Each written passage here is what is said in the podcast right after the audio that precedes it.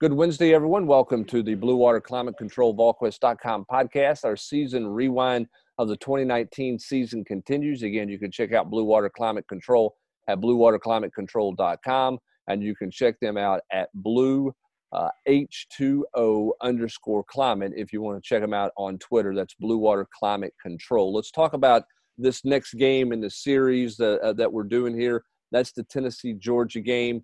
Uh, Tennessee coming off, Jesse, that uh, Florida loss, which was just ugly and uncompetitive, and they have uh, this meeting afterwards, and then here Tennessee comes out to play Georgia, and they find themselves in the in the lead in this football game in the first half. Why did it go so well for Tennessee? You think to start this game?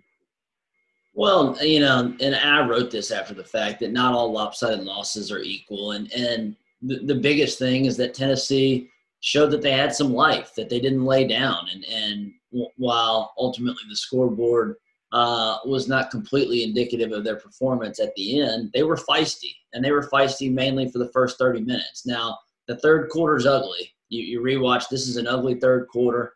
Um, the score probably could have been worse when you, when you look at the fact that Tennessee got so many stops in the red zone. Uh, but, you know, Maurer hits the, the, the, the bomb pass and you know, I mean, you guys can speak to this. That was probably the loudest Neyland's been, I think, since 2016 when that when that pass uh, to Callaway had the touchdown. I mean, Neyland exploded. The fact that there was that many fans in the stadium to begin with, you know, that this fan base continued to support this program uh, with such vigor. You know, that they go crazy. You get a couple uh, stops again um, where Georgia's kicking field goals, and you get another touchdown on the seed to, to Jauan um, the team showed life. And, and, you know, that was when I think a lot of folks fell in love with Maurer. You go to the third quarter and you see some of the problems when Georgia adjusts a little bit and starts playing much more man coverage. Um, but it was interesting in the moment and then rewatching it again that knowing what we know, obviously how it plays out, also what happened just two weeks prior, that the team wasn't completely dead. You know, and I joked about the Miracle Max deal in my uh, piece afterwards. But you know, there is a difference between being almost dead and totally dead. And they were they were not completely lifeless, which then the reason they weren't, we saw what happened the rest of the season. You know, Austin, it's it's easy to fall in love if you're a Tennessee fan with Brian Maurer for the first, you know, 20 minutes of this football game. I mean, you know, you look at the last two minutes of the first half for Tennessee was really a, was really bad. That's where the game got away from. They weren't going to upset Georgia, but you know that game the score at the half should have been a different score but for a quarter and a half or so of football everybody's like okay this is the jim chaney offense. Here's what's supposed to happen. It's very easy to fall in love with brian maurer when you rewatch the first half of that game. Well sure. I mean i think everybody fell in love as jesse said with the deep ball to callaway.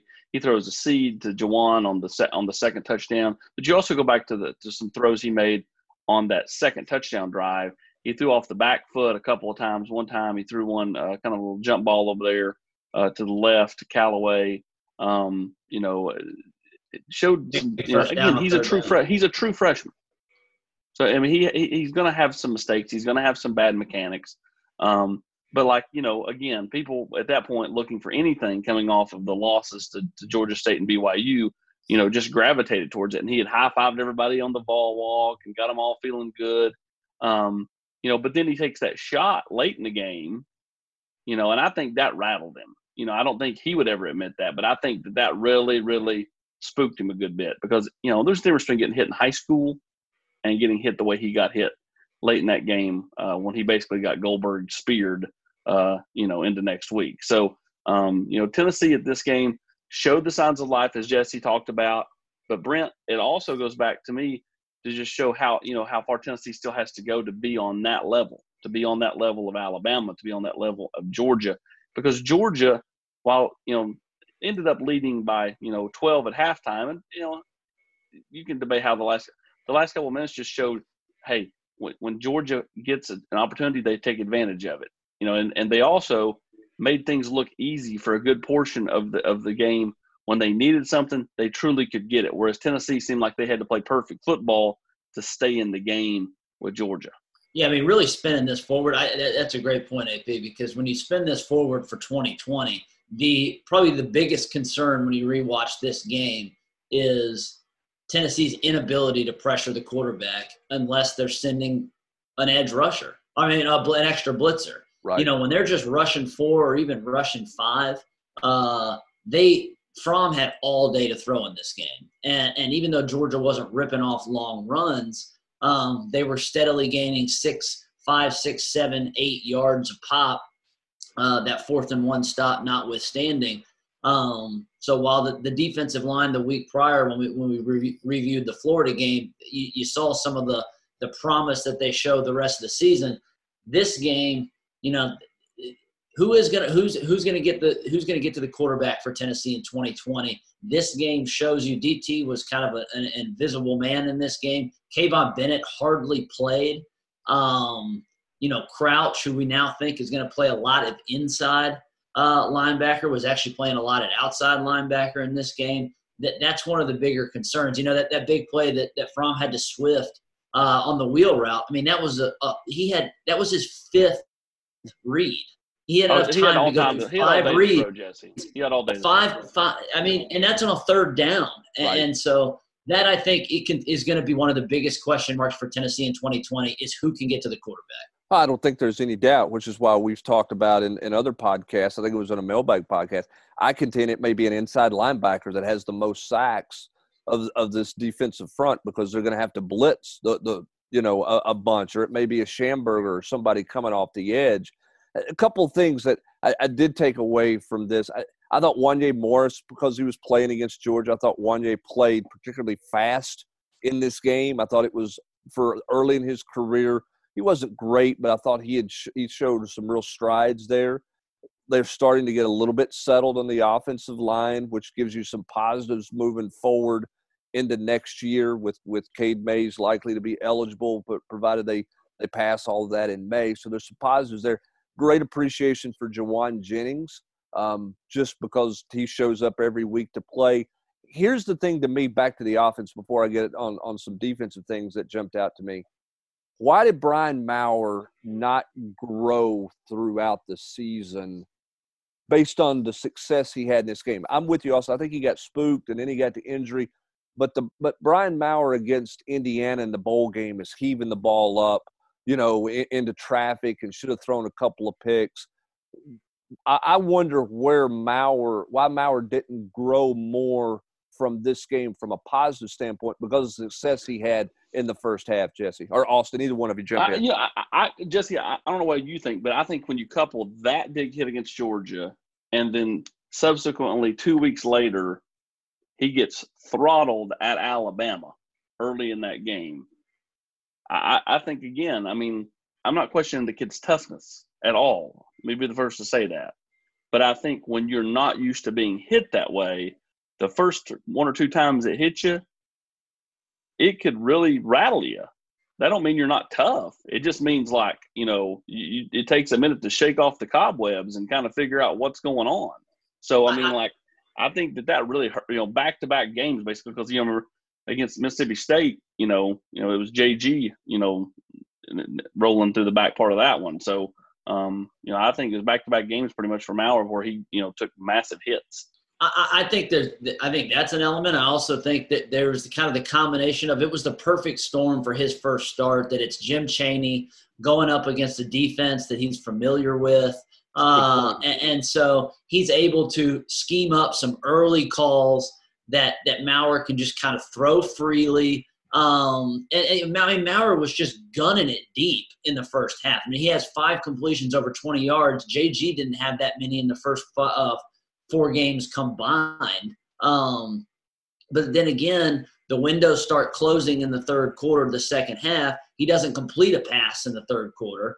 He gets sacked three times, has an interception. Um, I just think it was kind of. It's almost like in baseball, you know, when when a when, when a rookie pitcher may go out there for a couple first starts and he's just mowing guys down because the the the, the, the batters aren't used to his his wind up or, or, or kind of seeing the ball out of his hand. But then once there's more video on film and some familiarity there, the tapes out. I think that ultimately happened to Brian. Now, can he take the next step? Uh, we'll see. But but because he took those two hits, and because I think he, it was kind of the perfect storm in terms of who he was going up against at the beginning. It worked out in his favor for that game because he never looked the same after after the after a couple of those home run passes. I'll say this: Brent brought up Jauan a minute ago, and I thought the the the play that symbolizes Jauan, and to me symbolizes why I do think he can, you know, be a factor in the in the NFL, and that's something you guys are going to uh, talk about in your NFL draft preview coming up tomorrow. Is the play late in the first half? Georgia has just went up twenty to fourteen. He finds Callaway on a pass. Then he finds Jauan on this little out. Jauan, who again is not a burner, but he takes it, cuts around. it all the way back inside, carries like 14 guys with him. I mean, like that to me was a perfect play that describes Jauan as a player, and that's against a, a, a fast Georgia defense. So I mean, like if you can do that against that defense, to me, you can do that at the NFL level. Where the spacing, in my opinion, sometimes is a lot better. Well, my and, my and my last thought offensively, last two thoughts offensively, spinning this forward. Um, another example in this game of, of this Tennessee's inability to play complementary football against good teams. You know, it, it happened against Florida. It happened, you know, even or even solid teams. I mean, it, it happened against BYU. If if Jarrett could have could have completed a couple passes when they're running for a thousand yards, I think we agree they probably win that game. In this game, Maurer has 205 yards in the first half, but Tennessee can't run the Good ball run. at all. They, they finished the game with 50 yards rushing. 40 of those came on the final garbage time drive right. when they right. get stopped late. And, and, Eric Gray has one carry in the first half. You know, they, they just they have got to figure out this fall. It's not necessarily balance in terms of 50-50, but it's just it's just both kind of uh, elements helping each other, and that does not happen against these better teams in this season. And for Tennessee to take a leap in the 2020, it, it better happen. Well, and they've got to find some way to to get complementary to play complementary football because you think they're going to be able to run it, but who's going to catch it? A year ago, it was the strength was the wide receivers. Can we get enough complementary play in the run game? The question now is, can they get enough complementary play in the passing game? When you talk about losing Jennings, you're losing Callaway. I mean, you know, you go back to the first part of, the, of this season and this game. I mean, Josh Palmer's a non-factor. Now he came on later in the year and made some plays. You know, Missouri obviously a big game for him, as we'll talk about in several weeks. But he's not a factor early in the season in in this offense. So what do they look like in the passing game moving forward? I think is a big question. Looking over on the defensive side, you talked about the fact they couldn't get a generate a pass rush. Huge question. I still think you go back and look, the safety concerns remain for me with this football team.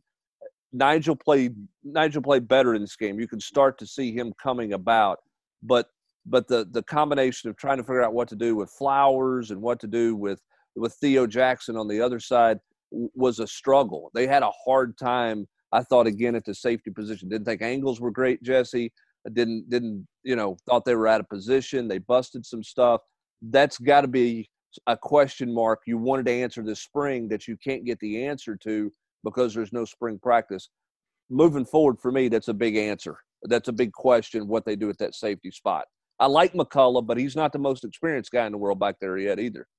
No, and this was we, we see it again in the Alabama game in a couple weeks. This was a game where Tennessee they, they were behind the chains, it seemed like every time defensively uh, on first and second down. You know, Georgia had a ton of manageable third downs. Um, and when you're not getting pressure off the edge and you have some question marks in the back end, that's that's why it's hard to get stops and you give up 600 yards. So. Yeah, I agree with you. I think the other thing too is again no pressure, which puts the no pressure up front. Austin puts a, a real pressure on your corners. I, it, it's it's taken me three weeks to kind of rewatch it. Bryce Thompson's suspension and slow roll back into the season, it took him a while to get back up to speed. You know, he, he had a he had a hard time in the Florida game coming back in, and I didn't think he played particularly well in in this game against Georgia from a coverage standpoint. No, I mean he had a couple of moments. Mm-hmm. Um, mm-hmm. You know, he had a, he had a play down near the goal line where he batted the ball away. Um, you know, but it, it, I think Jesse, correct me if I'm wrong, but I think he was the one that got lost on the wheel route to uh, yeah. to Swift. You know, to Swift. Um, Uh, so, who, by the way, I think is going to be a better pro than he was a college player. Uh, he, he just sets up to be one of those to me. I mean, he, he was good in college. Don't get me wrong. I mean, he was really good, but I think he could be a guy that, you know, ends up being really, really good uh, at the next level, uh, just with his running style. Um, but yeah, I mean, I, I, think Bryce Thompson, Daniel Bituli. I mean, you look at a couple of guys that you know missed those first couple of weeks, and you know, I mean, that's rough. I mean, because I mean, realistically, it's kind of like Trey. When you look at three members of this football team, Trey, and then, and then the two defensive guys, Bituli and Bryce Thompson. Realistically, it took them to October to kind of get into playing shape or or you know have a comfort level out there on the field. I mean, that's both sides of the ball with three big names on your football team. That's a, that's a big blow. And then when you take out Emmett Gooden, I'm not saying that that's a reason why Tennessee should have lost to Georgia State or BYU because it's not. But I do think that it hurt the, and stunned the growth of this team early on. And that's something that all these programs possibly could be combating depending on yeah. when the season comes back in 2020 because there's just not going to have been the time to, to get ready. Oh, no question. Eh, over the course of the next few weeks, we're going to see a shift in this football team. Part of that's a little bit of competition part of that's this team learning how to win, young guys improving, playing better complementary football. As you kind of look back on this this ugly start, this un, you know uncompetitive, and Tennessee was competitive in the first half against Georgia. How impressed are you with the fact that this they held this thing together? And I don't just mean Jeremy Pruitt. I mean the program kind of held it together. As we as you've rewatched the last five weeks, and I watched this game again, I, I understand the notion of one and six and why that was so prevalent out there. As you think about it moving forward, how impressed are you with that these guys kind of held together? As Jesse said earlier, Austin, there's a difference between being almost dead and being dead in, in your football season. This team was on life support in, in a lot of ways, and, and they came out on the other end. Pretty impressed with the way this team got through the ugliness of the first fourth or third of the season.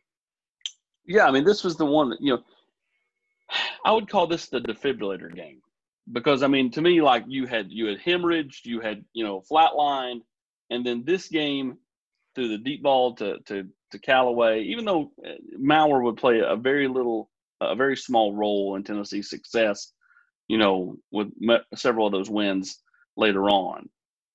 I thought his play in that first half you know, you know, it was defibs, boom, you know, and it woke him up a little bit, you know, boom, and it woke him up a little bit. The game ends up, you know, being a runaway by Georgia late, but to me, it gave him a pulse.